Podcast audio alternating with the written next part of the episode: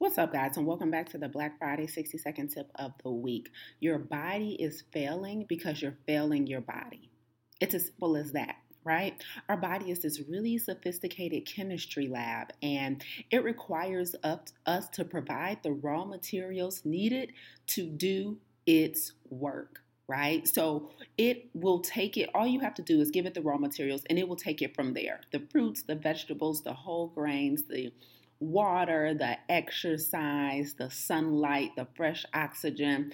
All you have to do is give your body the raw materials. It's so amazing that it has the ability to break those things down. It has the ability to disseminate those nutrients and deliver them to all of your different organs. It has the ability to reverse and kill pathogens, create antibodies against invaders, all you have to do is give it the raw materials to do it. It's, it's that simple.